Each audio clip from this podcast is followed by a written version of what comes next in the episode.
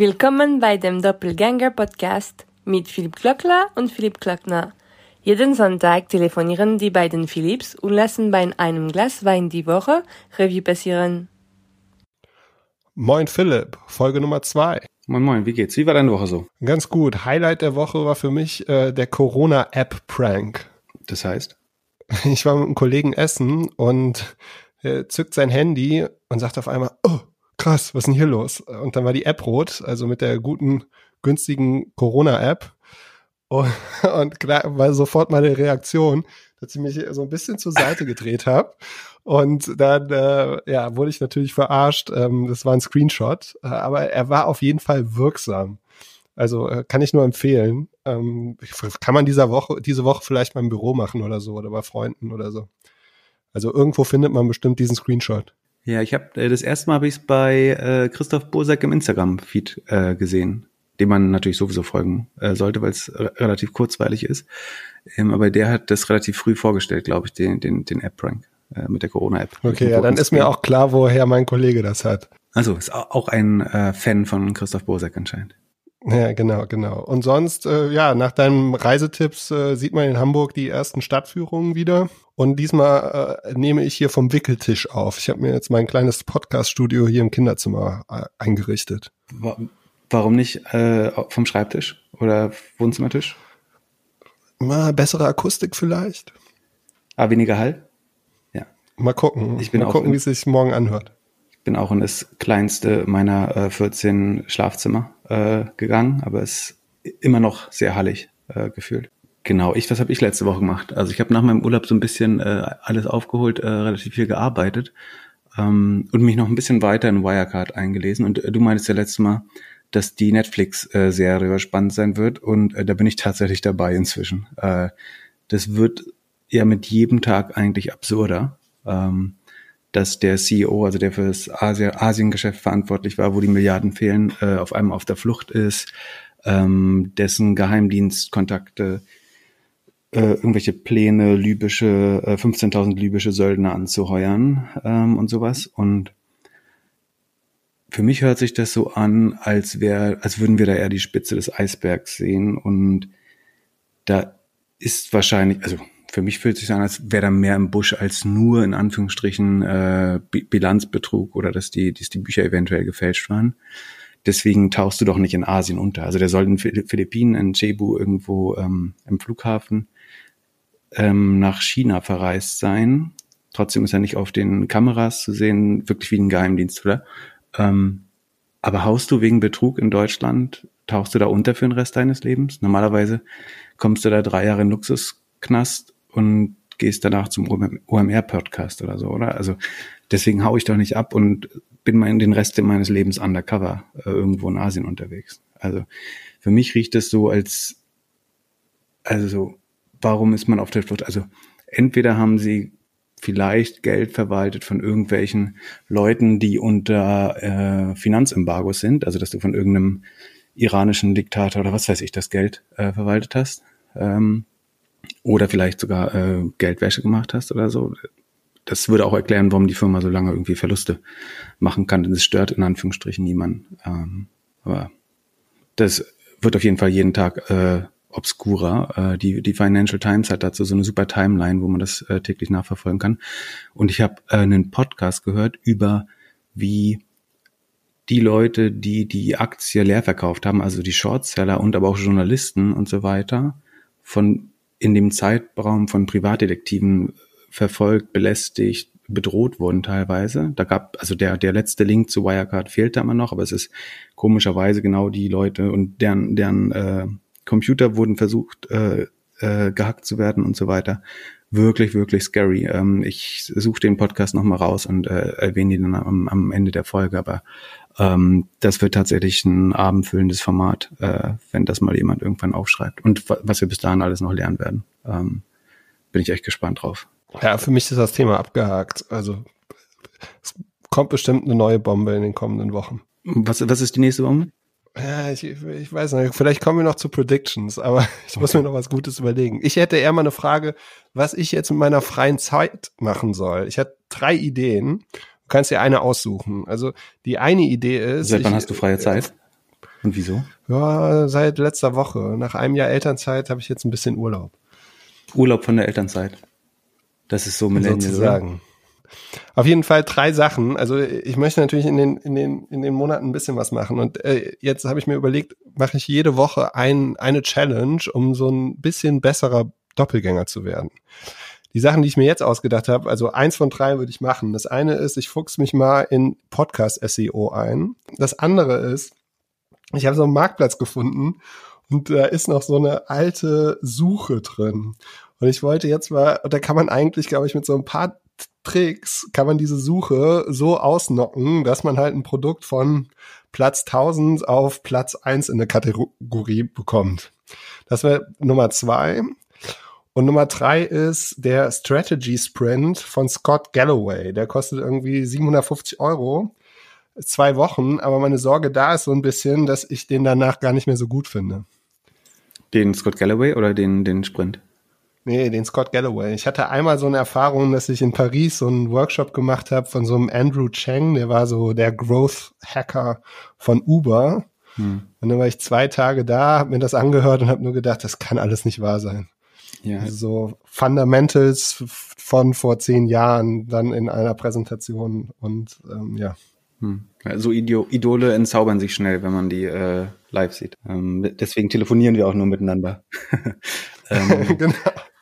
Also das mit der Suche finde ich irgendwie äh, nicht wertvoll genug, wenn es äh, irgendwie da die Elasticsearch oder Solar oder was das ist, ein bisschen zu, zu, zu hacken. Ähm, also es sei denn, du kannst das dann irgendwie präsentieren, äh, wie man das eventuell nutzen, anwenden kann. Ähm, weiß nicht, kannst ja trotzdem nebenbei noch machen, wenn es äh, so einfach ist, wie du das beschrieben hast. Ähm, Podcast SEO finde ich in der Tat spannend. Äh, also du willst quasi die Discovery Engine hacken und für, für andere Leute Namen, andere Leute Themen ranken und so ähm, sozusagen mehr Hörer und äh, Follower bekommen, oder? Naja, ich bin noch nicht so tief drin, ähm, aber ich, was ich schon spannend fand, war, dass, äh, dass wir mit unserem kleinen Hobby hier äh, schon irgendwie sichtbar waren unter den neuen Business-Podcasts bei Apple. Und generell wird da, werden da ja viele Faktoren sein, die ähnlich sind wie im App Store Marketing so. Mhm. Ähm, und da ist so ein bisschen die Frage, also da mit auseinandersetzen für eine Woche oder für zwei ist auf jeden Fall, glaube ich, ziemlich interessant. Auf jeden Fall. Ich habe dazu noch nie was gelesen. Ich frage mich, ob das schon so eine Disziplin ist. Sinn würde es ja machen. Also, ähm, wobei ich immer glaube, wie viel Prozent von den Followern oder wie heißt das, wenn jemand doch Followern äh, bei, bei Spotify oder Apple kommen sozusagen durch das interne Marketing im, äh, im Podcast Store oder bei Apple Music oder Apple Podcasts oder äh, Spotify und wie viel kommt eben durch die durch die Follower der der Hosts oder der Gäste? Ähm, wächst das nicht ein also wächst wächst die Anzahl der Podcast-Hörer auf anderen Plattformen und Medien oder ähm, wächst die sehr stark auch innerhalb des der der eigentlichen Podcast-Plattform? Hast du ein Bauchgefühl dafür ja, also bei Apps war es früher so, dass wenn Apple dich gefeatured hat, dann hast du hm. Geld verdient oder dann hast du richtig, ähm, also bei Wyone zum Beispiel waren zwei Sachen, die uns immer hart gepusht haben. Das war entweder ein Beitrag bei Galileo hm. äh, oder wenn der App Store uns irgendwie donnerstags für eine Woche gefeatured hat. Auch bei einer App, die ich mal gemacht habe, mit äh, die irgendwie 99 Cent gekostet hat, da war das noch krasser so. Da hat man auf einmal richtig Geld verdient so. Ähm, und ich glaube, dass da schon irgendwie viel drin ist. Aber auf der anderen Seite wahrscheinlich das Allerbeste für uns wäre, wenn du jetzt jeden Tag so ein Selfie-LinkedIn-Video machen würdest, wo du halt darum bittest, dass wir Bewertungen bekommen, dass man uns hört und immer so mit einem neuen auf Claim. Gar keinen Fall. Auf gar keinen Fall. ähm, ich habe mal gesehen, wir haben tatsächlich Bewertungen bekommen und äh, sehr gute sogar. Äh, ich war überrascht, wie viele. Ähm, wusste nicht, dass es so einfach ist. Ähm, aber also, dass man, wenn man gefeatured ist, also die curated Lists äh, von den Redakteuren, das ist klar, dass das äh, unheimlich treibt. Woran ich halt nicht so glaube, aber ich würde auch gern widerlegt werden, wenn jemand äh, das besser versteht als wir. Ähm, sucht jetzt jemand nach Business Podcast oder nach Sport Podcast oder sowas äh, oder Bundesliga Podcast ähm, im App Store und ist das so relevant, dass es jetzt mehr als zehn Prozent der Gesamthörerschaft dadurch getrieben wird, dass Leute gezielt nach Podcasts suchen die sie noch nicht kennen, sondern wo sie quasi generisch nach dem Thema suchen und dann sagen, ja, die drei Wirtschaftspodcasts äh, abonniere ich jetzt mal. oder die zwei Sportpodcasts oder die zwei ähm, Mädchensachen-Podcasts oder was auch immer. Ähm, das frage ich mich. Und ich, mein Gefühl ist eher, dass es außerhalb der Plattform wächst. Also, dass es über, als Influencer über ähm, Instagram promotest oder wie du sagst, durch PR im Fernsehen äh, oder so. Halt ich für relevanter. Weil das würde das Thema Podcast SEO dann natürlich weniger spannend machen, wenn die Discovery eh nicht so stark in der Plattform stattfindet. Ähm, ja, stimmt. Ich gebe dir ein Update nächste Woche. Ja. Wir würden es dann merken, wenn unser Podcast mehr Hörer hat als einer von uns Follower, oder? Dann wäre das schon mal ein Beweis dafür, dass, obwohl es könnte immer noch Word of Mouth sein. Ja. Noch ist auf jeden Fall nicht so weit. Ähm, genau, also diese Index-Suche-Sache fand ich nicht so spannend. Den Strategy Sprint mit Scott Galloway. Ähm, hm. Ist das, das ist aber nicht Präsenz, ne, sondern es ist äh, über Video auch, oder? Also anfassen darfst du den nicht. Nee, der schießt ja sehr jetzt dazu, dass Unis alle tot sind und baut halt seine neue Firma Section 4 auf und gibt halt alle. Hängt das etwa zusammen vielleicht? Vielleicht, vielleicht, vielleicht, wer weiß. Ähm, und haut halt einen, einen Kurs nach dem nächsten raus, immer so zwei, zwei Wochen. Ich, mich würde mal interessieren, was er da so erzählt. Ähm, wahrscheinlich sind das irgendwie so Standardkurse, Videos, die er einfach äh, vorproduziert hat und dann ab und zu mal irgendwie in Zoom-Call geht oder so. Aber ja, ich glaube, der, der Typ produziert ja so viel Content. Ich glaube, da noch eine Klasse zu machen, lohnt sich, glaube ich, nicht.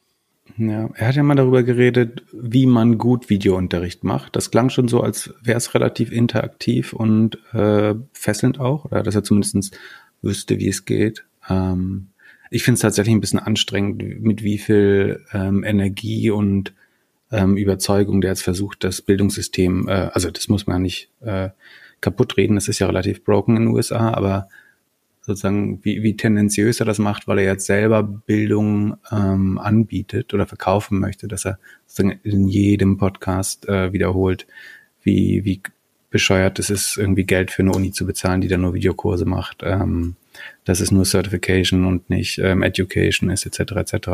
Sehr gebetsmühlenartig. Ähm, oder es vielleicht perfektes Marketing und äh, Uni-Professortum, indem du halt einfach sieben, acht Mal die gleiche immer wieder erzählst. Äh, äh, absolut, absolut. Also als Markt, ich, genau, es war vielleicht falsch formuliert von mir. Es nervt mich persönlich. Ich bin aber davon überzeugt, dass es total wirksam ist. Also damit schaffst du es halt irgendwann, dass du das auch nochmal bei CNBC sagen darfst oder bei, bei Bloomberg ähm, oder in, in, in anderen Shows ähm, funktionieren tut das, glaube ich. Also dieses, gerade dieses Wiederholen und das sich festlegen auf wenige Kernthesen jedes Jahr, äh, die dann gleichzeitig auch das ist, worauf er quasi setzt äh, im finanziellen Bereich oder was seinen eigenen Fokus angeht. Ähm, schlau ist das, glaube ich, genau. Ich finde es nur anstrengend und ähm, teilweise könnte man den Interessenskonflikt, glaube ich, noch ein bisschen besser disclosen auch, oder? Und er liegt ja auch unheimlich oft einfach falsch. Nee, aber das liegt, liegen ja alle. Du musst ja nur 60, 40 äh, richtig liegen. Äh, dann bist du ja schon besser als raten. Ähm, wer liegt nicht falsch? Hast du mitbekommen, dass äh, Spotify äh, down war irgendwie am Freitag? Ähm, ich würde es gar nicht merken, weil gefühlt Spotify bei mir immer kaputt ist. ist. Also ich bin ein großer Fan von Spotify, gerade wegen Podcasts und höre, weil ich auf dem Android-Device bin, auch Podcasts auf Spotify und auch Musik. Aber ich finde, die, wer immer die UX macht äh, auf, auf Spotify, äh, deserves a special, special place in äh, hell, sagt man im Englischen, glaube ich. Ähm, das sieht halt auf jedem Device anders aus. Also auf dem Phone, auf meinem iPad Pro sieht's anders aus, auf dem äh, Windows Desktop sieht's anders aus. Ähm, die Buttons sind woanders, die, die Logik äh, der Menüs äh, ist anders. Und deswegen, und ab, abgesehen davon stürzt auch ab oder ähm, die Songs, die ich vor einem, einer Woche gespielt habe, fangen an zu spielen, wenn ich es mit Alexa starte, statt den Podcast, den ich zuletzt gehört habe. Ähm, super anstrengend, finde ich. Äh, trotzdem ist das Produkt noch so gut, dass, dass ich es trotzdem benutze. Aber die UX könnte noch so viel besser sein bei Spotify. Und so viel konsistenter vor allen Dingen. Es geht eigentlich um Konsistenz, finde ich. Ähm, aber warum, warum waren die down? Facebook SDK hat irgendwie rumgesponnen angeblich. Und ich habe es noch gemerkt, die Economist-App war auch irgendwie down zum gleichen Zeitpunkt. Und sonst bin ich nicht mehr tiefer eingestiegen, aber irgendwas habe ich auf dem Feed gesehen, dass das Facebook SDK daran schuld ist. Mhm. Spotify braucht das für den User-Login, ne? weil viele der ersten User über Facebook sich angemeldet haben. Ich, ich glaube ich auch. Das heißt, aber krass, wie tief das drin ist, dass es immer noch die ganze App kaputt macht, äh, dann. Unglaublich, ähm, oder? Das klingt nicht da datensparsam, nennt man das, glaube ich, oder? Ähm, ja, sonst, ähm, was war sonst noch los? Ich habe ein paar witzige Videos gefunden. Ich fand nur dieses 10 Slack Commandments von Spotify ganz witzig. Also Shopify so meinst du in dem Fall? Äh, Shopify, genau. Hm. Ähm, das ähm, ja, war so ein Song, wie, wie Shopify Slack nutzt oder wie man Slack nutzen sollte. Dann ist so ein Video rausgekommen von einem Produkt, das hm heißt. Äh, am Ende wahrscheinlich einfach nur ein Feature für Zoom.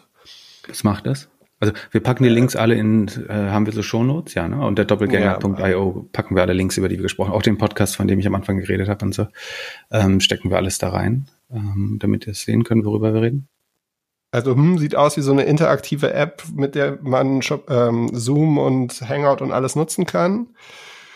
Am Ende ist es wieder so ein amerikanisches Startup-Ding, die unheimliche E-Mails sammeln und dann peu à peu die Leute freischalten. Mal gucken, ob es so geil ist wie die Videos, die sie bis jetzt produziert haben. Aber das äh, ist, machen die immer wieder gut so.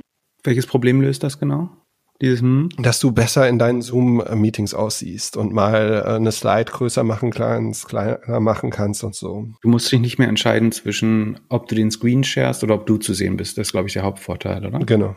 Also du kannst zu deinen Slides sprechen ist, ich glaube, für, für Sales-Leute oder auch für Produktpräsentationen, also da so PowerPoint-Vorträge, die du im Meeting hältst, ist, glaube ich, schon spannend, ne? Also für so ein typisches BizDev-Gespräch oder Sales-Meeting ähm, ist, glaube ich, schon praktisch, wenn du gesehen werden kannst, während im Hintergrund trotzdem Informationen oder äh, zum Beispiel Produktbeispiel, also Screenshots von dem eigentlichen Produkt, was du pitcht, äh, dabei sind. Das klingt schon spannend. Andererseits, wie du sagst, letztlich ist das für die bestehenden Videoconferencing-Apps halt nur ein Feature, oder? Also die können sich alle schnell nachbauen. Wenn du da kein, kein ähm, IP-Recht, kein äh, Patent drauf hast, dann baut das einfach jeder nach und das wird der komplette Standard. Sinn macht es auf jeden Fall, aber ist das ein eigenständiges Produkt? Puh.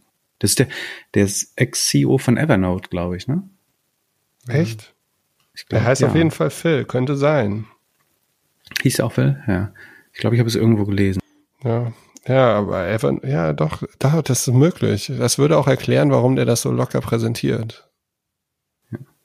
Mein, also ich nutze Evernote, aber mein häufigstes Notizentool ist immer noch die E-Mail an mich selber. Äh, und ich treffe erstaunlich viele Leute, die, die das äh, auch so machen. Äh, dadurch, dass sozusagen mein Posteingang meine To-Do-List ist, kann ich mir alles, was ich später nochmal anschauen will, einfach als E-Mail schicken und dann verrottet es da oft. Aber ähm, so die perfekte Notes-Lösung habe ich auch noch nicht gefunden, die so cross-device findet, äh, funktioniert. Obwohl Evernote es ja eigentlich sein sollte oder Wunderlist. Ne? Ja. Ähm, Meine Frage an dich ist, wird Amerika TikTok verbieten? Bitte nur in drei Sätzen. Äh, der erste Satz ist, Indien hat es schon verboten. Äh, die haben aber auch gerade einen äh, Grenzkonflikt mit äh, China irgendwo im Himalaya ähm, nicht ganz easy. Ähm, dann wird, also ich glaube, TikTok ist was, was Trump nicht entgegenkommt. Äh, und der kann das wieder stark als Power Move verkaufen, wenn er sagt, ähm, er schaltet es jetzt aus. Die Leute, die er da verliert, wählen ihn wahrscheinlich eher sowieso nicht. Und er kann damit so ein bisschen unterbinden, dass das genutzt wird, um gegen ihn zu mobilisieren. Ähm, ich, ich würde sagen, eher ja als nein. Ähm, wie groß die Auswirkungen davon dann werden, kann ich nicht. Also braucht die Welt TikTok? Ich weiß nicht. Ja, die Leute würden es vermissen. Also ich glaube schon, dass die äh, Kinder rebellieren würden. Die Kinder, was heißt die Kinder, die äh, Kinder und jungen Erwachsenen. Äh, Oder sie gehen dann alle zu Ro Robinhood und holen sich da ihre, ihre Sternchen und Likes und alles. Meinst du, das ist das gleiche äh, Feedback-System, äh, das da angesprochen wird? Das stimmt. Ja, du kriegst entweder Likes oder siehst grüne Zahlen. Ist wahrscheinlich das gleiche Zentrum letztlich. Ist auch das Schoko Schokolade, Kokain, alles äh, Zentrum im Hirn, das da angesprochen wird. Ja. Lass uns vorher noch mal kurz über den Wein sprechen, bevor wir zu Robin Hood gehen. Also du hast hier einen super Wein ähm, aus dem Saarland geholt. Ich, hab, ich würde jetzt wenig darüber sprechen, wie er schmeckt. Allerdings, wenn man danach googelt, äh, dann kommt man erstmal auf so ein gutes YouTube-Video, das einem dann erklärt, dass es ein äh, Bitburger Erbe ist und es in Deutschland keinen gibt, der so viel Geld in den Neubau eines alten Weingutes gesteckt hat. Also ich weiß nicht, ob du da schon mal warst, aber das sieht schon recht krass aus. Äh, das ist ganz schick, ne? Das ist, ähm, du hast einen äh, klitzekleinen Fehler gemacht, der ist aber naheliegend. Ähm, die branden sich sehr stark auf Saar und kommen auch von da, da wo die Saar in die Mosel fließt. Äh, macht so einen Schlenker, so einen Saarbogen heißt das. Darum liegen äh, die meisten ähm, Hänge von denen. Ähm, das ist tatsächlich aber in Rheinland-Pfalz schon. Ähm, aber, also das ist noch die Saar, aber es ist im Bundesland Rheinland-Pfalz. Alles andere ist aber vollkommen richtig. Das hat ein Erbe der Brauereidynastie ähm, 1999, glaube ich, gekauft und dann oben auf dem Berg da so ein ähm, moderne, modernes äh, Weinfabrik, wie nennt man das? Kälterei ähm, gebaut. Und hast du schon probiert? Ja, ist schon eigentlich halb leer. Also der Podcast ist bald zu Ende. Ja, ich schick, ich habe eine Idee. Ich schick dir nächstes Mal, es gibt so Weingläser, wo 870 Milliliter reinpassen. Und dann schicke ich dir einfach eins davon. Ähm, dann kannst du so viel Wein trinken, wie du möchtest. Ähm, aus was für einem Glas trinkst, trinkst du eigentlich? Hast du, du hast du gute so ein Weingläser? Weißweinglas. Ja, nee, ich habe ganz gute Rotweingläser, ähm, aber nicht so gute Weißweingläser. Ähm, schmeckt. Genau, Sonst lass uns auf unser Lieblingsthema gehen. Lass uns aufs Daytraden gehen. Schiefer, Schiefernoten meinst du? Ähm, na gut. Ähm, gut, dann reden wir diesmal nicht so viel. Doch, ganz kurz, nur zum Schiefer. Also, woran äh, erkennt man de den Schiefer? Ich habe letztes Mal gesagt, dass den fast jeder rausschmecken kann. Das ist eigentlich so, als wenn man am Strand ist, an der Ostsee oder so, und man schlägt zwei von diesen schwarzen Feuersteinen aneinander. Dann gibt es so einen ganz typischen Geruch den diese Steine, wenn die so Funken machen haben. Und den gleichen Geruch hat man meiner Meinung nach, wenn man an einem Wein, der auf einem Schieferterror angebaut war, ähm, riecht. Oder wenn man im Bad Schieferfliesen hat und da schon mal drauf eingeschlafen ist und mit der Unterlippe so an den Fliesen äh, langsabbert, das ist auch der gleiche Geschmack, glaube ich. Ähm, das war's auch schon zum Wein. Ähm, was kriege ich nächste Woche? Ähm, South Africa oder Mallorca? Mallorca. Okay, bin gespannt. Sollen wir äh, weiß oder rot? Ähm, gern mal rot. Ähm, Riesling okay, dann jetzt, South äh, Africa. Schon zwei. Also äh, folgendes, äh, zwei Sachen, die, die, mich stutzig machen. Äh, vor ein paar Wochen laufe ich hier in Hamburg rum und höre so zwei, ich würde sagen, 16, 18-jährige Jungs äh, darüber sprechen, dass sie hier schon mal irgendwie 10 Euro mit Aktien verdient haben über so eine App. Dann äh, habe ich äh, Dave the Daytrader oder äh, im Internet kennengelernt oder Davy Daytrader. Der Typ ist auch ein verrückter Typ, der eigentlich Barstool Sports macht. Und der hat sich überlegt, dass er jetzt, wo es keinen Sport mehr gibt, also er hat immer so alternative Sportreportagen gemacht, äh, dass er jetzt einfach anfängt, Daytrader zu werden. Weil er hat, hat ja sonst nichts zu tun und braucht den Kick. Und dann dritte, dritte Sache, habe ich auch einen Kollegen random. Dave Portnoy ist es, ne? Genau, genau. Und dann das dritte, das dritte Thema, random Begegnung mit einem Kumpel, der mich nur begrüßt mit den Worten, Alter, ich bin richtig schlecht drauf. Ich hatte die letzten zwei Wochen, war, war mir langweilig, habe ich angefangen, Day zu traden. Und ich denk nur, Alter, das kann doch nicht sein. Sind wir, wo, also, wo sind wir hier? Ähm, und dann kommt noch die ganze Robin Hood-Geschichte und das ist heute unser Thema. Wir sprechen über Robin Hood, die äh, schöne App, die so aussieht, als ob man irgendwie in Vegas im Casino ist ähm, und den Leuten ermöglicht, schon ganz früh mit ja, Aktien und so weiter anzufangen. Du hast es dir auch angeguckt. Was ist denn deine Einschätzung? Genau, also es ist eine App, mit dem man, äh, also eigentlich Neo-Broker sagt man, glaube ich, zu der Kategorie, ne? also neuartiger Broker, die sich in der Regel dadurch auszeichnen, dass sie keine Gebühren äh, verlangen von den Nutzern ähm, und trotzdem damit Geld verdienen können. Ähm, dazu gehören auch, glaube ich, so Apps wie Trading 212, ähm, Trade Republic, Bucks ähm, und weitere. Ich glaube, Smart Broker gibt es noch. Das ist keine App, aber auch ein deutscher Broker, der keine Gebühren äh, nimmt. Äh, Erzähl mal das Geschäftsmodell, weil die Gebühren, die Kohle verdienen die ja ein bisschen anders. Das ist ja so ein bisschen ähnlich, wie du früher mit Affiliate-Links Geld verdient hast, oder? so ist das Geschäftsmodell. Ähm, also Broker insgesamt haben ganz verschiedene ähm, Revenue Streams, also Arten Geld zu verdienen. Ähm, das eine ist, also Robinhood hat ein Premium-Modell, das heißt Robinhood Gold, da zahlst du 10 Euro im Monat und dafür kannst du ähm, Pre-Market und After-Hours traden. Das heißt, du kannst nicht nur irgendwie von neun bis fünf, sondern auch ein bisschen früher und ein bisschen später äh, noch traden. Ähm, und außerdem darfst du, ähm, glaube ich, das Doppelte deines Geldes verwetten. Also du hast quasi einen zweifachen Hebel schon, der dir gestattet wird. Du kannst also, wenn, wenn du 3000 Dollar hast, kannst du nicht eine Amazon-Aktie, sondern zwei Amazon-Aktien kaufen, äh, obwohl du das Geld nicht auf dem Konto hast. Ähm, dann verdienen die, die größeren US-Trader, also so TD Ameritrade oder Charles Schwab, ähm, verdienen ihr Geld, ein Großteil des Geldes tatsächlich dadurch, dass die halten ja Einlagen. Also sie sind ja auch Banken und halten Einlagen von ihren Kunden. Das heißt, wenn du da anlegst, hast, haben manche Kunden eine größere oder auch kleinere Cash-Position. Ähm, dafür kriegst du manchmal Guthabenszinsen. So oder so bekommen die dafür aber deutlich mehr Guthabenszinsen als du. Und wenn man das mit ein paar Milliarden äh, Dollar oder Euro macht, dann kann man da eine ganz gute Marge äh, draus machen. Deswegen verdienen die eigentlich alle Geld, obwohl äh, die Orders schon größtenteils äh, kostenlos sind äh, in den USA. Ähm, dass sie das Cash over, das funktioniert natürlich nur in Zeiten, wo es Zinsen gibt auch. Äh, jetzt gerade ist das nicht mehr ganz so einfach, äh, weil wir alle quasi in einer zinslosen äh, Welt oder einer Welt mit Negativzinsen teilweise ähm, leben, dann ist das Modell nicht mehr ganz so spannend wie, wie sonst. Aber äh, normalerweise ist das, womit äh, Tra Trader, die keine Gebühren haben, den größten Teil ihres Geld machen, dass sie das Geld, was du dort geparkt hast und noch nicht in Aktien hast, dass sie das äh, zurück auf das Balance Sheet der Mutterbank legen. Und die muss sich das dann nicht woanders von der Zentralbank holen oder so. Äh, oder von anderen äh, Anlegern.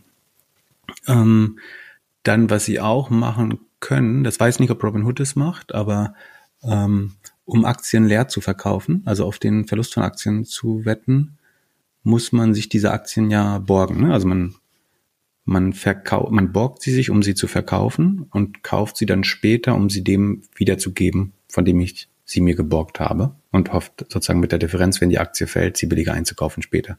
Dazu muss ich sie mir aber irgendwo borgen und auch fürs Aktienborgen bekommt man ähm, oder muss man einen kleinen Zins bezahlen.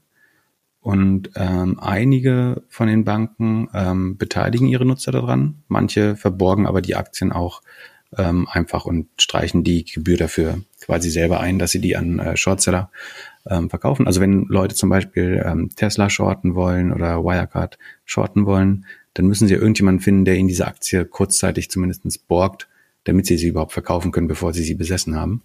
Ähm, und das Ausleihen machen teilweise die großen ähm, ähm, Online-Broker auch.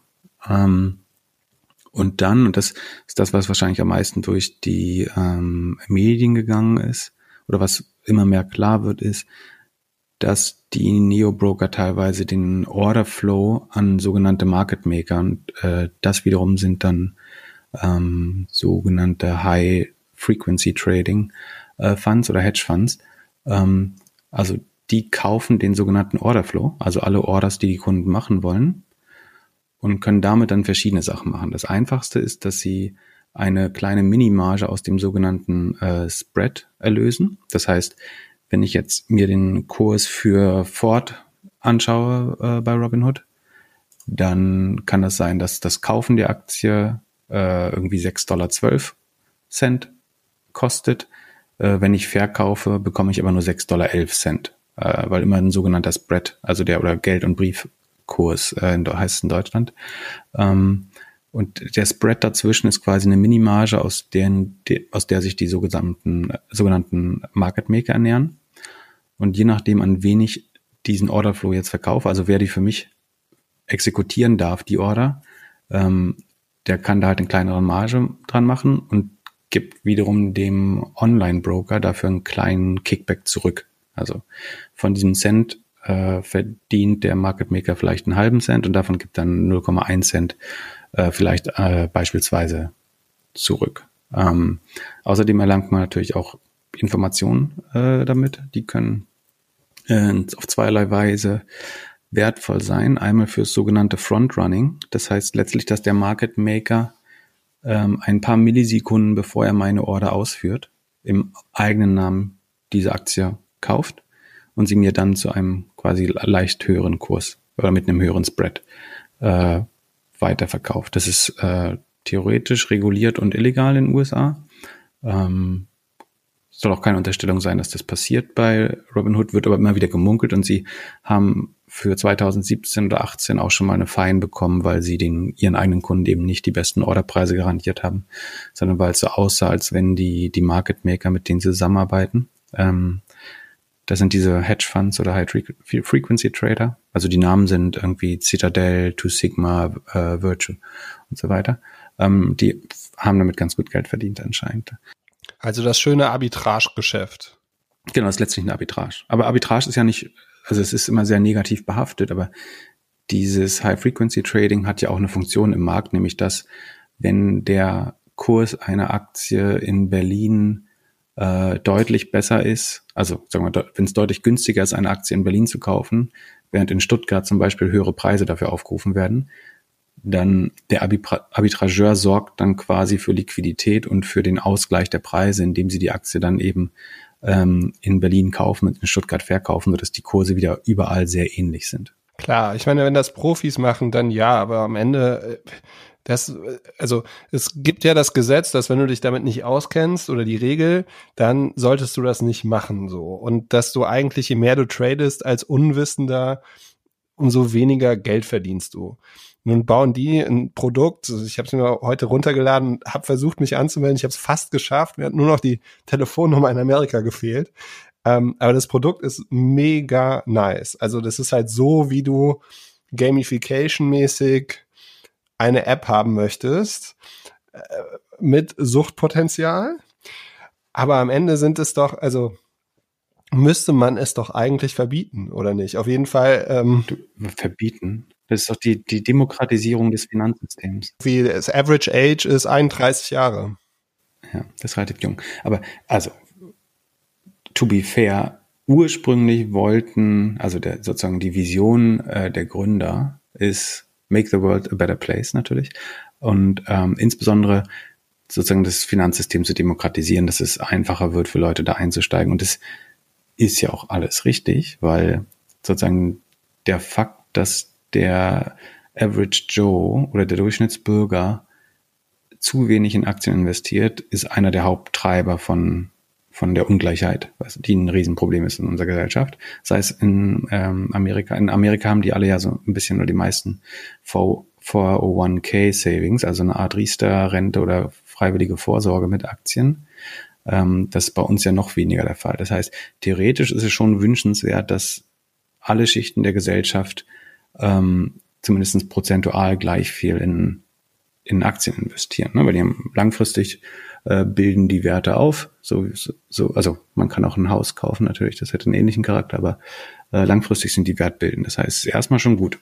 Die Frage ist, darf man, sollte man daraus so ein Spiel machen und sollte sich das anfühlen wie eine, wie eine Slot-Machine? Ne? Ja, und äh, ich habe gelesen, 12 Prozent der Kunden äh, handeln mit Optionen auf dem Ding.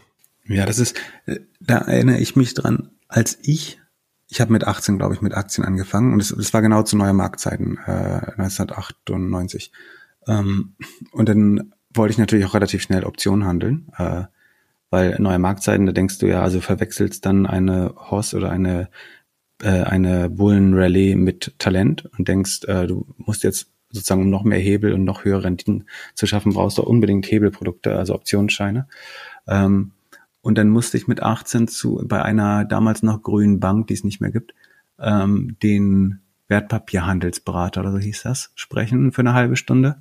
Und der hat mir eine halbe Stunde eigentlich erklärt, warum ich all mein Geld verlieren werde, wenn ich äh, mit Optionen handel, weil du hast das Risiko irgendwie, dass die der Marktplatz dafür nicht liquide ist, dass der Emittent ausfällt, also die Bank, die die Option verkauft, pleite geht, dass die Aktie selber im Kurs fällt.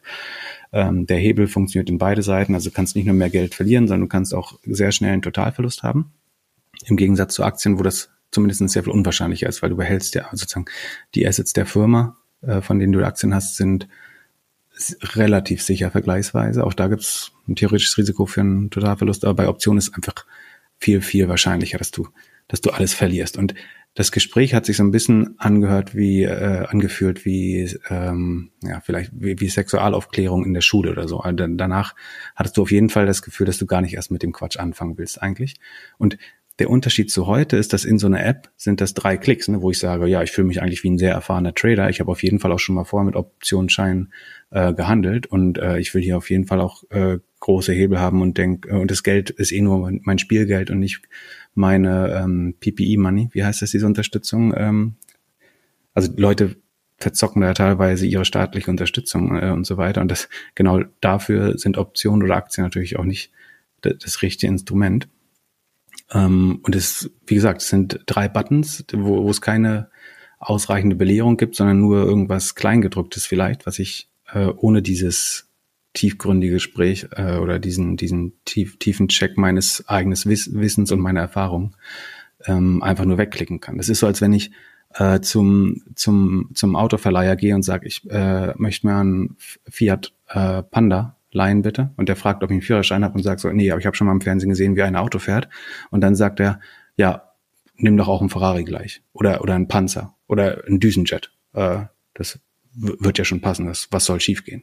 So ungefähr ist, also so würde ich vergleichen, was Robin Hood macht, wenn sie ähm, den Leuten relativ früh anbieten, solche Hebelprodukte seien das eben ähm, Put-Call-Optionen oder Knockout-Zertifikate oder eben Margin Trade, dass ich mit einem Leverage handeln kann, was alles letztlich den gleichen Effekt hat, nämlich dass es die potenzielle Rendite vervielfacht, aber auch den potenziellen Verlust und dass es sehr oft zum Totalverlust führt. Also man kann jetzt schon irgendwie lesen, dass es schon ein Leben kaputt gemacht hat. So, also es hat sich ein Junge hat sich hat Selbstmord gemacht, dann wurde irgendwie ein Screenshot gesehen von irgendwie 700.000 Dollar Verlust, weil da irgendein Fehler in der in der App war. Ähm, das, äh, das äh, im New York Times ist irgendwie ein schöner Artikel darüber über andere Leute und meine Annahme ist, dass sich das aktuell alles so ein bisschen anfühlt wie damals, als du bei der Bank warst. Also ich könnte mir vorstellen, dass das noch ganz schön krass wird. Ja, und ich überlege auch, ob das aus der Businesslogik überhaupt schlau ist, weil jemand, dem ich ETFs verkaufe oder Aktien, also die eher sicheren Instrumente, die auch langfristig Vermögen bilden oder das zumindestens können, ähm, mit dem verdiene ich ja immer wieder Geld, indem ich einfach nur dessen Depot halte, dass, dass ich an den Orders mitverdiene, dass ich seine Orders äh, weiterverkaufen kann, dass ich Zinsen auf sein eingelegtes Geld bekomme. Das heißt, das sind, glaube ich, sehr gute Kohorten, wenn du den Kunden langfristig auf der Plattform hängst, äh, hältst. Wenn du aber jemanden incentivierst ähm, oder dazu verführst, besonders viel zu traden und mit Hebelprodukten zu traden, erhöhst du signifikant das Risiko, dass er einen Totalverlust erleidet. Und dann verlierst du ihn ja auch als Kunde. Also wenn das Geld weg ist, dann ist der Account ja auch tot. Dann ist die Kohorte eigentlich tot. Und ich bin mir, äh, was heißt sicher, aber ich würde vermuten, dass wenn du aus einer Kohortensicht drauf schaust, die Leute, die mit ähm, Hebelprodukten handeln und damit sozusagen das Risiko haben, sich zu ruinieren, versus die, die langfristig einfach in Blue Chips oder in Tech-Stocks investieren, dass die in der Kohortentabelle sieht, glaube ich, der, der langweiligere An Anleger viel spannender aus. Auch wenn die anderen öfter traden, aber die, die zwei Learnings, die man eigentlich relativ schnell macht, und äh, ich war glücklich, weil das sozusagen meine dritte Krise jetzt ist, ne? Und ich das mit relativ kleinem Lehrgeld alles paar Mal durchleben durfte schon, ähm, ist, je mehr du handelst, desto mehr Geld verlierst du in der Regel. Also es äh, ist nicht zwangsläufig so, dass je, je mehr du handelst, dass du äh, äh, mehr gewinnst. Hätte ich alle meine Aktien einfach nur ewig gehalten, wäre das wahrscheinlich die beste Strategie gewesen überhaupt. Ähm, und das andere ist, dass sobald du Hebelprodukte nutzt, ähm, erhöht sich die Wahrscheinlichkeit äh, um das X-fache, dass du, dass du, dass du Geld verlieren wirst. Ich freue mich schon auf die Folge, in dem wir durchgehen über alle Punkte oder jede Aktie, wo du verloren hast, weil du hebeln wolltest oder gehebelt hast? Äh, das äh, können wir auf jeden Fall machen. Da gibt's äh, einige. was ich noch sagen wollte, ist, also machen wir auf jeden Fall. Bei den äh, richtigen CFD-Handelsplattformen zum Beispiel, also wo du gar nicht echte Aktien handelst, sondern sogenannte Contracts for Difference macht, also wo du darauf wettest, ob die Aktie sinkt oder steigt und das teilweise auch mit großen Hebeln von 50-fach, also dass du sozusagen äh, 50-fach am Erfolg oder Misserfolg äh, profitierst. Da ist es so, dass äh, in der Regel 85 Prozent der Nutzer Geld verlieren und die, die Geld verlieren, oft alles verlieren. Und ähm, vielleicht ist die, die Verlustquote nicht ganz so hoch bei den Options, äh, bei den neuen Optionstradern bei Robinhood, aber auf jeden Fall würde ich vermuten, dass die Kohorte deutlich viel mehr Geld verliert und auch langfristig als ähm, Kunden unattraktiver ist. Und dieser Dave Portnoy, den du angesprochen hast, der ist ja so ein bisschen dadurch bekannt geworden, dass er irgendwie relativ schnell aus einer Million drei Millionen gemacht hat und dann aber auch ruckzuck wieder runtergeflogen ist auf äh, irgendwie unter 700.000 oder einen Großteil des Kapitals äh, wieder vernichtet hat. Und das ist, glaube ich, auch ähm, exemplarisch äh, als Pass pro Toto für was der durchschnittliche Day, ja, Neo-Day-Trader oder ähm, jetzt äh, Robinhood-Kunde durchmachen wird, der was anderes macht, außer langfristig in Aktien zu investieren. Und gerade all diese Incentives eben viel zu handeln, äh, oft zu handeln, mit extra Hebeln zu handeln, ähm, halte ich langfristig äh, nicht für gut. Die Frage ist, ob du nicht die ganze Generation dadurch äh, im schlimmsten Fall enteignest. Also dass du die, die A, A für immer die Investmentklasse Aktien verbrennst und dass du äh, auch wieder letztlich nur Geld umschichtest von den Leuten, die ihr, ihr Geld dann bei, bei Robinhood verlieren werden. Und eine Sache, wo ich mir relativ sicher bin, ist, weil das ist wahrscheinlich, was Robinhood am meisten nervt gerade. Sie haben schon Extended Trading, also sie können vor und nach den Market Hours traden in der Pre-Market und After Hours Phase. Ähm, ich bin mir relativ sicher, dass sie irgendeinen Market Maker finden, der bereit ist für sie so eine Art ähm, Overnight Trading zu machen oder dass sie ähm, selber vielleicht ein sehr vielleicht kriegen sie genug Kunden, dass sie selber einen liquiden Markt hinbekommen, also dass sie nur noch untereinander handeln, die User, aber dass du äh, in der Nacht auch traden kannst, weil das ist für, für jemand, der sozusagen süchtig nach dem Produkt Robinhood ist, ist das Traurigste eigentlich, äh, auch das aus eigener Erfahrung, dass du halt nach 17 Uhr oder nach ähm, nach 8 Uhr bei, bei den Extended Hours ähm, nicht mehr rumzocken kannst mit, äh, mit deinem Deine Slot-Maschine ist dann aus und du musst bis zum nächsten Morgen warten, bis du wieder spielen darfst. Es sei denn, du tradest wirklich mit einer CFD-Plattform sozusagen around the globe, dass du morgens in Asien tradest, über den Tag in Deutschland und abends äh, in USA. Dann kannst du das äh, durchweg machen. Aber ansonsten, deswegen werden sie wahrscheinlich eine Lösung dafür finden, wie sie es hinbekommen, dass die Leute auch noch spät abends, wenn sie betrunken sind, vom Fernseher sitzen, Second Screen, äh, ein bisschen rumzocken. Also ist deine Prognose, dass sie jetzt nicht lernen und einfach da noch weiter, also noch schneller, höher weitermachen? Oder ändern sie das Produkt, indem sie sagen, okay, wir wollen jetzt tatsächlich, dass die Millennials irgendwie mehr Geld machen und nicht irgendwie noch mehr Schulden, als sie schon mit ihrer Uni und so weiter irgendwie machen? Ja, gute Frage ich denke eigentlich, wenn ich recht habe mit der Vermutung, dass die Kohorten schlechter aussehen von den Optionstradern oder den Leuten, die mit Hebelprodukten spielen, ähm, dann würde ich die auch aufgrund der VC-Basis, die da äh, investiert ist, eigentlich schlau genug einschätzen, dass sie das über die Kohorten irgendwann analysieren und äh, verstehen. Und ähm, das macht auch, glaube ich, gar keinen Sinn, diese diese Nutzer anzuziehen, weil äh, der wirkliche Power Trader, der ist eh eher auf einer CFD-Plattform äh, in der Regel.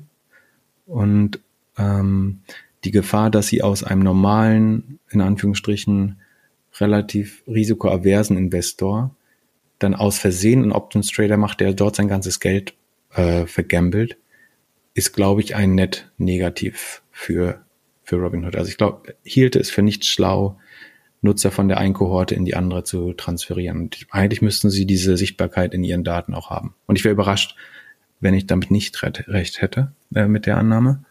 Ähm, bin gespannt. Und da, ja, die Konsequenz wäre, dass sie die Hebelprodukte entweder, dass sie eine große Hürde davor machen, also dass eben nicht Gamification ist, zock mal mehr, sondern sei wirklich, wirklich vorsichtig damit, überleg dir dreimal, ob du das möchtest oder, spiel oder pack zehn Prozent deines Accounts in ein Spielkonto und äh, mach nur damit äh, die gefährlichsten Produkte, ähm, dann könnte das vielleicht funktionieren.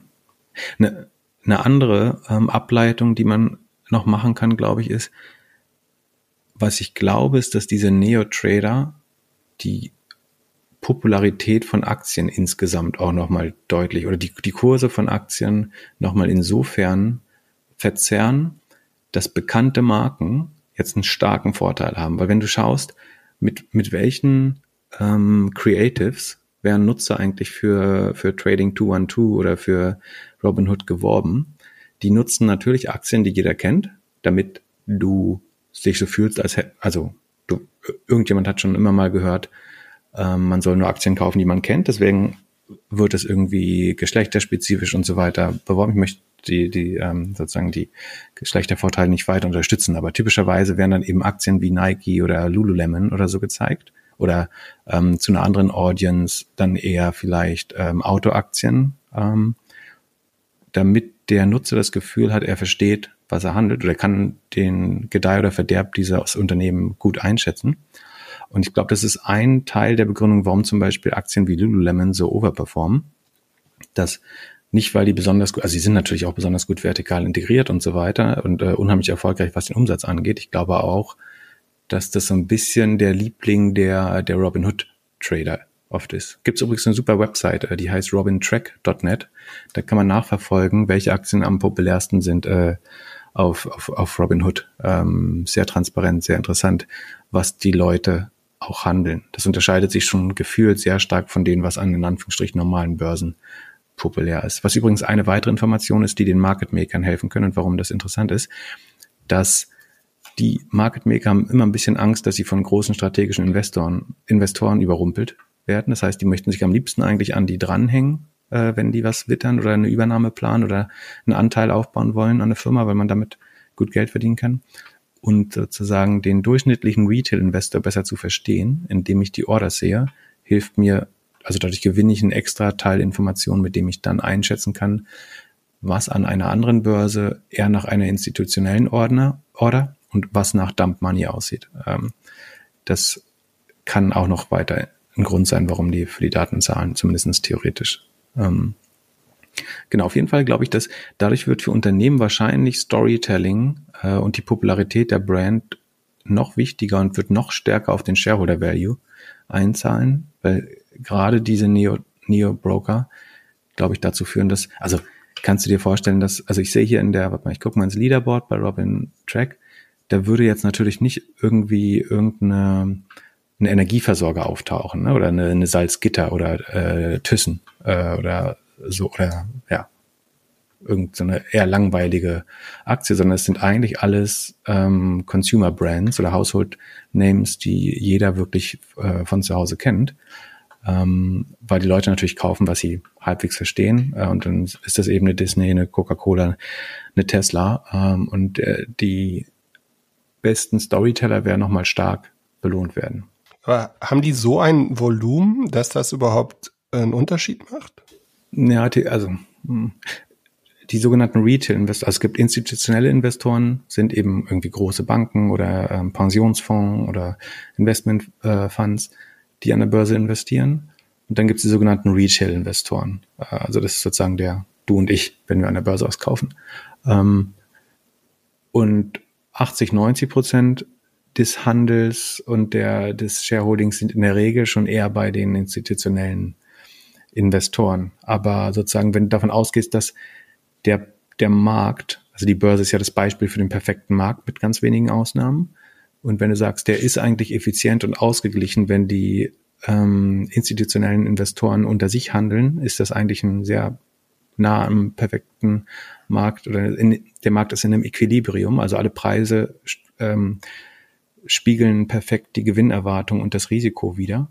Und wenn dann aber trotzdem auch nur zehn Prozent äh, dazukommen, die eben komplett andere Erwartungen haben oder das kaufen, weil sie die Autos gut finden oder weil sie die Marke toll finden oder den CEO gern mögen, ähm, dann verzerrt das schon den Markt. Und was im schlimmsten Fall passiert, also wenn sich das alles noch verstärkt, würde die Zukunft so aussehen, dass die Millennials auf Robinhood eigentlich die Aktien, die, die sie besonders mögen, pushen und deren Eltern, die größtenteils einfach nur noch ETFs kaufen, das sind ähm, sogenannte Exchange Traded Funds, also blinde oder taube äh, Fonds nicht gemanagt werden, sondern einfach den kompletten DAX oder die, das, die komplette Nasdaq kaufen oder den kompletten S&P 500 oder die komplette Aktienbreite der Welt einmal versuchen abzubilden.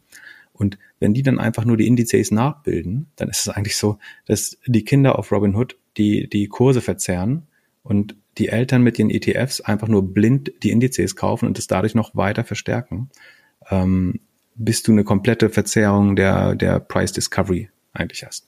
Ähm, das ist, glaube ich, schon sehr absehbar, dass äh, uns fließen Billionen äh, von, von Euros jedes Jahr äh, in diese ETFs.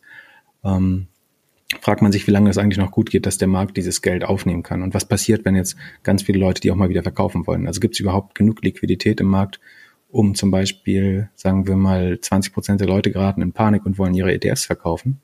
Ähm, dann würde es mehrere Tage dauern, bis es genug sozusagen Kauforder gibt, Kauforders gibt, um dieses ganze Volumen überhaupt abzubilden. Okay, dann lass mal äh, sechs Monate in die Zukunft gehen. Also vor Weihnachten ähm, äh, hat jetzt auf einmal keiner mehr einen Job. Ähm, keiner kann sich mehr die schönen Yoga-Klamotten kaufen und braucht Geld für Weihnachtsgeschenke. Was passiert dann? Dann müssten sie eventuell die Aktien verkaufen. Ähm, es sei denn, Robinhood erlaubt jedem Nutzer, also sie demokratisieren den Markt wirklich und erlauben jedem Nutzer das zu machen, was Jeff Bezos macht, nämlich dass sie die Aktien nicht verkaufen, sondern sich einfach Geld dagegen leihen. Das heißt, du hast aus deinem ähm, aus deinem Unemployment Check in den USA hast du 20.000 Dollar gemacht und Robinhood sagt dann, wir würden dir 5.000 davon zurückgeben als Kredit, äh, wenn wir die Aktien sozusagen einfrieren dürfen für dich. Dann bist du jetzt auch noch vom, äh, vom ähm, Hebel Zertifikatehandel zum Beleihen des Aktienportfolios und äh, Traden auf Pump äh, sozusagen ein Level höher in der, in der Risikoleiter aufgestiegen. Das ist ja das Schlimmste, was passieren kann. Gut, aber das, das bedeutet doch dann, dass einfach dann das, Jahr, das Weihnachten danach schlimmer wird. Na, also wenn die Aktien weiter steigen, und da gibt es guten Grund, glaube ich, von auszugehen, dass es noch eine Weile weitergeht, einfach weil wir keine Zinsen haben und es keine anderen Wege gibt. So, solange die Menschheit davon überzeugt ist, sozusagen, dass Geld Geld verdienen muss, äh, hat ja ein großer Teil der Menschheit ein Interesse daran, dass die Kurse weiter steigen, gerade wenn es keine Zinsen gibt. Äh, und ja, nee, aber ich, ich sehe, wo du hin willst. Also das ist schon super riskant, dass ähm, A, die Leute, also viele der Leute, wenn du sagst Durchschnittsalter 31 ähm, und mit Aktien anfangen, tun die meisten Leute wahrscheinlich erst mit 25. Das heißt, die haben eben noch keine Krise, keine echte Krise ähm, oder keinen Börsencrash in ihrem Leben erlebt. Und die Corona-Krise war ja ähm, überhaupt nicht so schlimm, wie man vermuten würde an der Börse. Also es war schon ein kurzer Einbruch, aber hat sich relativ gut erholt. Also ähm, bin gespannt. Also es sieht aber nicht gut aus. Also es hat unheimlich viele, nicht nur Risiken für die einzelnen Personen, sondern auch tatsächlich systemische Risiken. Also dass äh, irgendwelche Panikeffekte eintreten, dass die Leute sich komplett finanziell ruinieren damit, dass sie vor allen Dingen Geld zum Traden verwenden, das explizit nicht zum Traden gedacht ist, also eben die Unemployment Checks oder dass sie ihre Häuser beleihen, um dann mit dem Geld zu traden. Ähm, was alles mehr oder weniger automatisch passiert, wenn dir die, die äh, wenn dir die, die App das so attraktiv macht, äh, mehr zu traden und du siehst da jeden Tag deine Tagesgewinne äh, im satten Grün, dann fragst du dich natürlich, wie kann ich eigentlich noch mehr Geld da einsetzen? Das ist so ein bisschen wie die Housing Bubble damals auch. Also ja, ich, also ich glaube, das wird alles so krass noch. Also das wird wesentlich härter als die drei Krisen, die du bis jetzt miterlebt hast. Das könnte sein. Die waren ja alle nicht, auch nicht so schlimm. Der neue Markt, na gut, das war schon hart, aber ähm, 2008 war auch wild. Ja. So, lass mal über was sprechen, äh, von dem du auch ein bisschen Ahnung hast. Wir haben, äh, wir haben eine Frage zu SEO bekommen. Ähm, und ähm, die, die Frage heißt, ob es äh, möglich ist, ein Unternehmen maßgeblich mit SEO heutzutage noch zu treiben, also den Unternehmenswert. Und dazu gab es einen Link. Ähm, die Firma heißt Canva. Das, wenn ich das beschreiben müsste, würde ich sagen, ist so ein Community-Photoshop für jedermann. Und die scheinen SEO-mäßig einiges richtig gemacht zu haben. Oder was ist da die Meinung des Experten? Genau, die Einsendung kam von Kai Spriestersbach, einem geschätzten Kollegen aus der SEO-Szene, ähm, mit einem Link, den wir auch in die Shownotes äh, packen werden zu dem Artikel. Ähm, Canva ist genau, was du beschrieben ich, ich hatte ehrlich gesagt ähm, interaktive PowerPoint-Alternative. Äh, das war tatsächlich, was ich benutzt habe, um PowerPoint zu umgehen damals. Also ist ja so ein Creator-Tool, mit dem du von der Visitenkarte zur Geburtstagseinladung irgendwie alles bauen kannst. Und was die schlau gemacht haben, ist, dass sie statt zu versuchen, für PowerPoint-Alternative zu ranken oder für Photoshop umsonst oder sowas, dass sie eigentlich die verschiedenen Use Cases sehr breit abgeackert haben, also Geburtstagseinladung selber machen, ähm, Zertifikate ausstellen, ähm, Teilnehmerurkunden, ähm, all sowas. Und für, für jeden dieser Use, dieses Use Cases gibt's halt, oder Öffnungszeiten, Menus drücken, drucken, sowas. Ähm, und für jeden dieser Use Cases gibt es eine Unterseite. Ähm, und das haben sie eigentlich aus SEO-Sicht relativ gut exekutiert und damit auch viel Traffic angezogen. Und Canva ist jetzt, also Canva schreibt sich C-A-N-V-A, so wie Canvas, also Leinwand, nur ohne S. Ähm, und ist 6 Milliarden wert. Ähm, das heißt, prinzipiell scheint das zu funktionieren. Was ich mich dabei frage, und es ist wie gesagt perfekt exekutiert. Es gibt sozusagen aus SEO-Sicht gar kein, oder nicht, was heißt perfekt, aber es sieht aus, als wäre es sehr gut ähm, Gut, du hättest es natürlich ein bisschen besser gemacht. Ich, unwahrscheinlich. Äh, ich habe jetzt auch keinen vollen Audit der Seite gemacht, sondern nur diesen Artikel wirklich durchgelesen. Äh, und das zumindest zu der Zeit, wo das äh, unternommen wurde, alles, es gibt schon ein bisschen länger das Tool, äh, ich glaube fast zehn Jahre, ähm, war das auf jeden Fall zeitgemäß so. Ähm, die, Fra die Frage, die ich mir gestellt habe, ist, ähm, zieht das die richtigen Nutzer an? Also die, die haben ein Subscription-Modell, das heißt, du musst 100 Euro äh, rund im Jahr zahlen, damit du das Tool benutzen darfst oder hast eine Free-Version. Und die Mutti oder der Vater, der jetzt äh, irgendwie eine Geburtstagseinladung schreiben will für, de, für den Kindergeburtstag oder eine Teilnahmeurkunde für das Pfannkuchenwettessen, ähm, ist das der Nutzer, der dafür 100 äh, Euro zahlen wird und der das die Subscription auch renewed im nächsten Jahr. Also sind das die Leute, die zu regelmäßigen Kunden werden oder sollte man dafür dann nicht doch eher Enterprise-Kunden ansprechen, dass man sagt, hey, ihr könnt euch im Unternehmen PowerPoint sparen, wenn ihr dieses Tool nutzt, äh, gerade vielleicht in Startups oder so, ähm, wo es auch mehr Offenheit für so eine Lösung gibt. Äh, das ist schon ja relativ mächtig, das Tool. Ähm, ich bin mir nicht so sicher, ob das, also wie viel dieser Kunden, ich meine andererseits, wenn du einen Shop findest, der regelmäßig dann seine Menüs, also seine Speisekarten damit ausdruckt, äh, dann ist das schon eher ein Use Case, der funktioniert. Ähm, wahrscheinlich, ja, ich glaube nicht, nicht alle dieser, also ich würde noch mehr schauen, sozusagen, wie bekomme ich die richtige Audience oder Klientel auch mit den Content Pieces auf die Seite. Ähm, der Kern der Frage, ist es möglich, ähm, den Wert eines Unternehmens maßgeblich mittels SEO zu treiben im Jahre 2020. Und was ich eigentlich immer sage, ist, wenn mir Leute pitchen, dass ein Großteil ihrer Kernhypothese, warum diese Firma super funktionieren wird, ihre grandiose SEO-Strategie ist, dann ähm, hat die Vergangenheit eigentlich gelehrt, dass, also A, es gibt ja keine Organe, also SEO ist ja die das ähm, systematische Optimieren deiner Performance in den organischen Rankings von Google. Und ob es jetzt Facebook, Google oder Instagram ist äh, oder, oder auch LinkedIn, ähm, wir sehen ja überall, dass es ähm, langfristig keine organische Reichweite in den Kanälen gibt. Äh, oder? Also die werden alle bezahlt über lange Zeit. Ähm, Google drückt immer mehr eigene Produkte oder Werbung davor. Ähm, bei Facebook werden, ist die Reichweite von den Page-Posts von Unternehmen von anfangs 100 Prozent auf weit unter 1 Prozent äh, runtergegangen. Das heißt, auf, auf, überhaupt auf einen organischen Kanal zu spekulieren, finde ich immer schon mal super riskant und auch zeigt, zeugt auch von einer gewissen ähm, Realität oder Ignoranz gegenüber den historischen Entwicklungen äh, auf allen Plattformen. Ähm, das heißt, es kann eigentlich langfristig nicht funktionieren. Ähm, und das andere ist, dass, und ich glaube, prinzipiell ist SEO immer Arbitrage. Ne? Also ich versuche einen kurzfristigen Vorteil auch da wieder zu gewinnen, indem ich die Webseite für Google besser aussehen lasse, als sie ist. Weil ansonsten könnte ich mich auch einfach darauf verlassen, dass Google das schon richtig einschätzen wird. Und dann funktioniert die ebenso gut, wie sie sollte.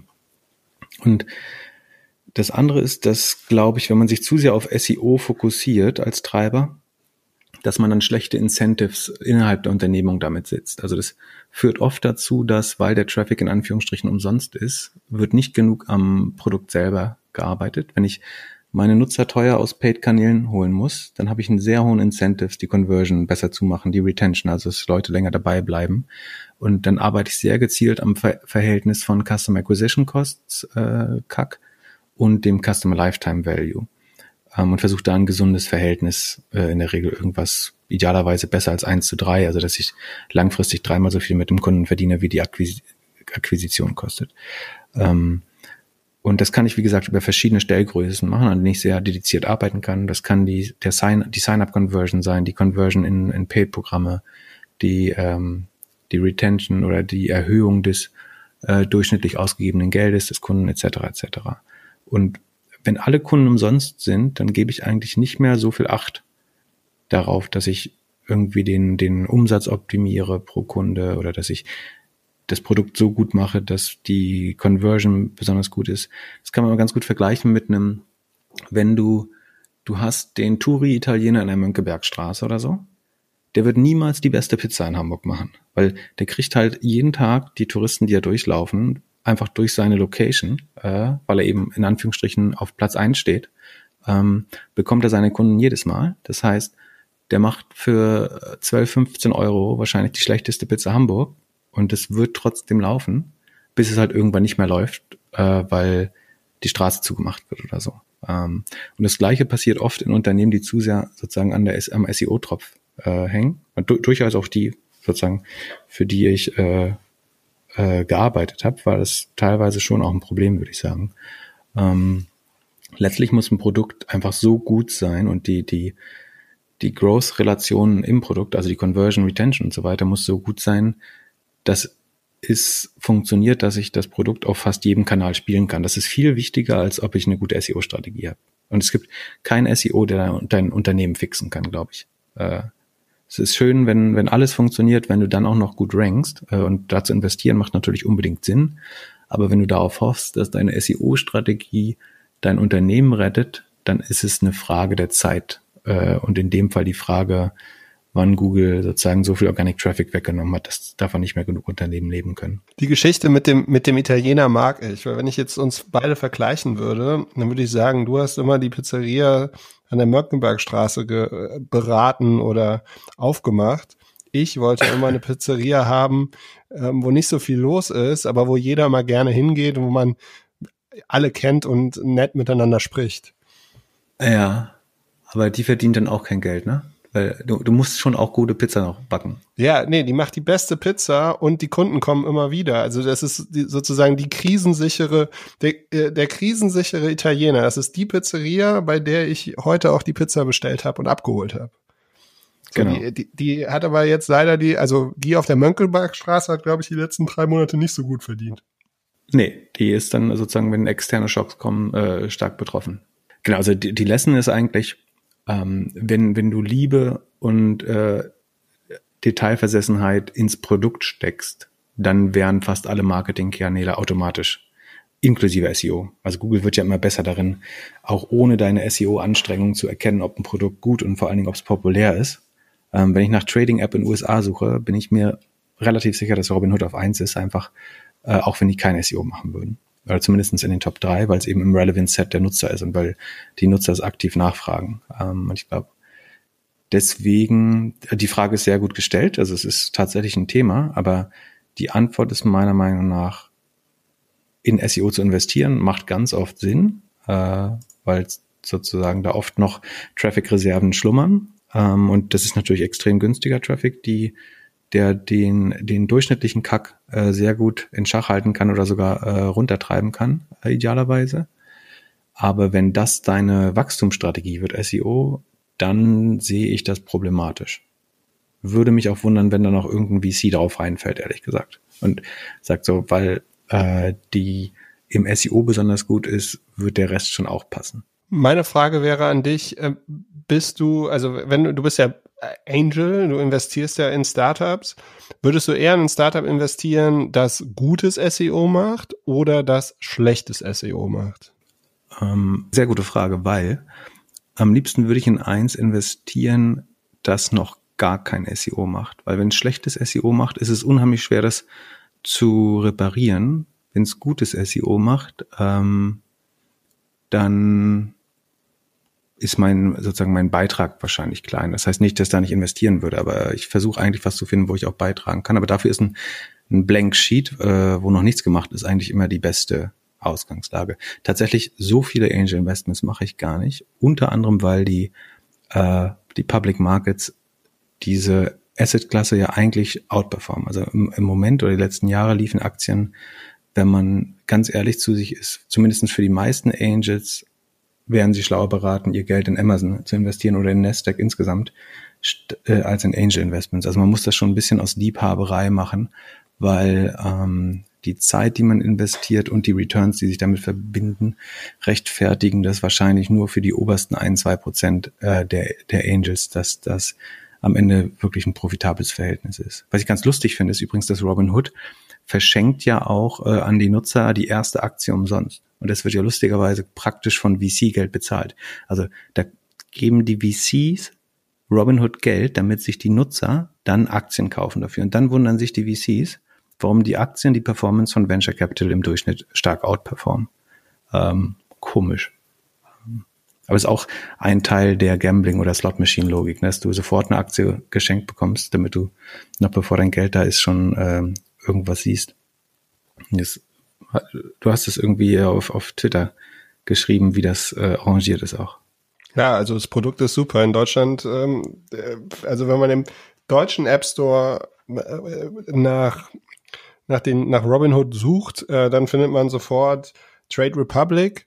Wenn ich mir die beiden Apps vergleiche, dann ist das eigentlich so, wie man immer ein amerikanisches, schönes Startup-Produkt mit einem deutschen Ingenieursprodukt vergleicht. Also das eine ist irgendwie mega sticky, ähm, macht irgendwie Spaß und so, äh, und das andere ist einfach so, wie man sich irgendwie vorstellt, wie das Desktop-Produkt irgendwie in, auf den kleinen Screen runtergebrochen ist. Also. Ja, aber würdest du, die Frage ist ja, wem würdest du eher dein Geld anvertrauen unter anderem. Aber abgesehen davon, ich glaube, die meisten äh, Trade Republic Nutzer, die ich kenne, inklusive mir selbst, meiner selbst, würden, glaube ich, sagen, dass das schon ein deutlicher Fortschritt von dem ist, was du bei einem äh, FlatEx direkt, was weiß ich, was da alles sozusagen an den ähm, ähm, historischen äh, Konkurrenten äh, noch rumschwirrt, da ist Trade Republic schon ein deutlicher Vorsprung, würde ich sagen.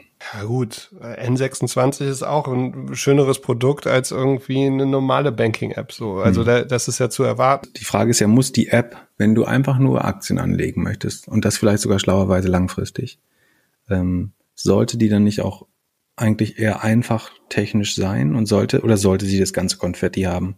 Und ja, du hast äh, 10 Cent Dividende von Microsoft bekommen. Äh, als Push-Nachricht ständig mit äh, Konfetti-Emoji und äh, was weiß ich. Wie oft machst du deine App auf? Wie, wie oft machst du Trade Republic am Tag auf? Ich äh, nutze das sozusagen nur als Zweit-App. Normalerweise handle ich tatsächlich bei meiner Hausbank immer noch. Ich bin der, der typische Deutsche. Wusstest du, dass die typische deutsche Bankverbindung länger hält als die deutsche Ehe im Schnitt? Ähm, findet der Bankenmonitor immer jedes Jahr so eine Umfrage raus, dass der Deutsche bleibt länger bei seiner Hausbank als bei seiner Frau. Ähm, das ist bezeichnend, finde ich. Ähm, und genauso bin ich auch. Ähm, also hoffentlich nicht, aber äh, zumindest bin ich immer noch bei dieser Nachfolgerbank von der Grünbank, wo ich mal dieses Gespräch hatte. Ähm, und Trade Republic habe ich eher so nebenbei gemacht, um tatsächlich auch mal spontan traden zu können, wenn ich unterwegs bin. Das geht bei meiner Hausbank nämlich nur unter Umständen. Ähm, und ich finde das eigentlich schon äh, ganz gut. Aber ich nutze es halt auch nur, wenn ich eigentlich einen externen Input habe, dass ich jetzt mal denke, ich will schauen, ob ich eine Aktie handeln kann oder dass ich kurzfristig vor einem Earnings Release oder einem Feature oder du denkst, du hast einen Scoop, also einen, der jetzt nicht Insiderhandel ist, aber du hast einen Insight, wo du denkst, das wird morgen den Kurs bewegen. Ähm, irgendwie Expedia hat gerade 80 Prozent seiner SEO-Sichtbarkeit verloren oder so. Dann nutze ich dafür Trade Republic, weil es einfach ein bisschen more convenient und schneller ist. Ähm, und dafür passt es aber super. Also ja, aber du bist halt auch ein Zocker. Ja, aber äh, mit, ich reserviere einen kleinen Teil meines bescheidenen Vermögens fürs Zocken. 80 Prozent meines Geld liegt in langfristigen äh, Long-Positionen, also wo ich auf den langfristigen Vermögensaufbau mit Tech-Aktien in der Regel äh, spekuliere oder investiere. Und nur einen kleinen Teil nutze ich dann, um äh, Geld beim Tesla-Shorten zu verlieren und so weiter. Ja, und du teaserst schon wieder ein Thema, was in den kommenden Podcast-Folgen auf jeden Fall kommt. Deine, die, die Tesla, wie viel Geld du beim Tesla-Shorten schon verloren hast, das, das werden wir auf jeden Fall in irgendwelchen Shownotes irgendwann mal auf, aufdecken. Ähm, zweiter Podcast, meines Erachtens schon besser als der erste. Zum Abschluss, welchen Podcast sollen wir uns jetzt äh, diese Woche anhören? Der, der Wirecard Podcast, genau. Das ist der Podcast, ähm, der wird publiziert bei NPR, National Public Radio in den USA, und heißt Invisibilia, also wie die unsichtbaren Dinge. Invisibilia. Und die Folge heißt Trustfall. Die fängt ein bisschen generisch an, aber wird dann wirklich super spannend. Ähm, und dazu vielleicht entweder vorher oder hinterher noch von der Financial Times gibt's Financial Times gibt's eine kostenlose Timeline der Ereignisse, die äh, sehr gut Kontext gibt dazu. Also einfach googeln NPR Podcast Trustfall sowie Vertrauensverlust. Ähm, super spannender Podcast und ich glaube, das gibt ein gutes Gefühl, wie so eine Netflix-Doku aussehen könnte und ist wirklich creepy. Äh, oh, werden wir jetzt geratet. Weißt du, wie dieses Rating eigentlich funktioniert? Ähm, muss man, machst du das selber, dass da so ein explicit äh, Language oder sowas daneben erscheint? Oder sitzen da Leute in Philippinen und machen das für Apple, dass, äh, dass die jetzt gemerkt haben, dass ich ein Effort benutzt habe? Das werden wir sehen. Das gehört alles zu der ähm, äh, Podcast-SEO-Strategie dazu. Haben wir uns darauf festgelegt? Wollen wir uns darauf festlegen, dass du der, der, dass du mindestens zwei Wochen jetzt deiner deiner Education äh, Sabbatical dazu nutzt, äh, der Podcast SEO Experte äh, zu werden? Wenn, wenn, das das passt doch super, ne? Also du willst der bessere Doppelgänger werden, Doppel, also ja der bessere, das sollte ein Anspruch sein. Und wenn wir denken, Podcast ist die nächste große Plattform nach Google, dann wäre das doch der logische Schritt. Alles, was du willst, Chef. Damit würde ich gern schließen. Habt eine schöne Woche. Bis nächstes Mal. Du auch. Bis nächste Woche Sonntag. Ciao, ciao. Vielen Dank für Zuhören. Wenn dir dieser Podcast gefallen hat, dann kannst du gerne den Podcast abonnieren und oder eine nette Bewertung schreiben. Falls du eine Frage der Woche hast, schreib einfach einen der beiden Doppelgänger auf LinkedIn oder Twitter. Bis nächste Woche Montag überall, wo es gute Podcasts gibt.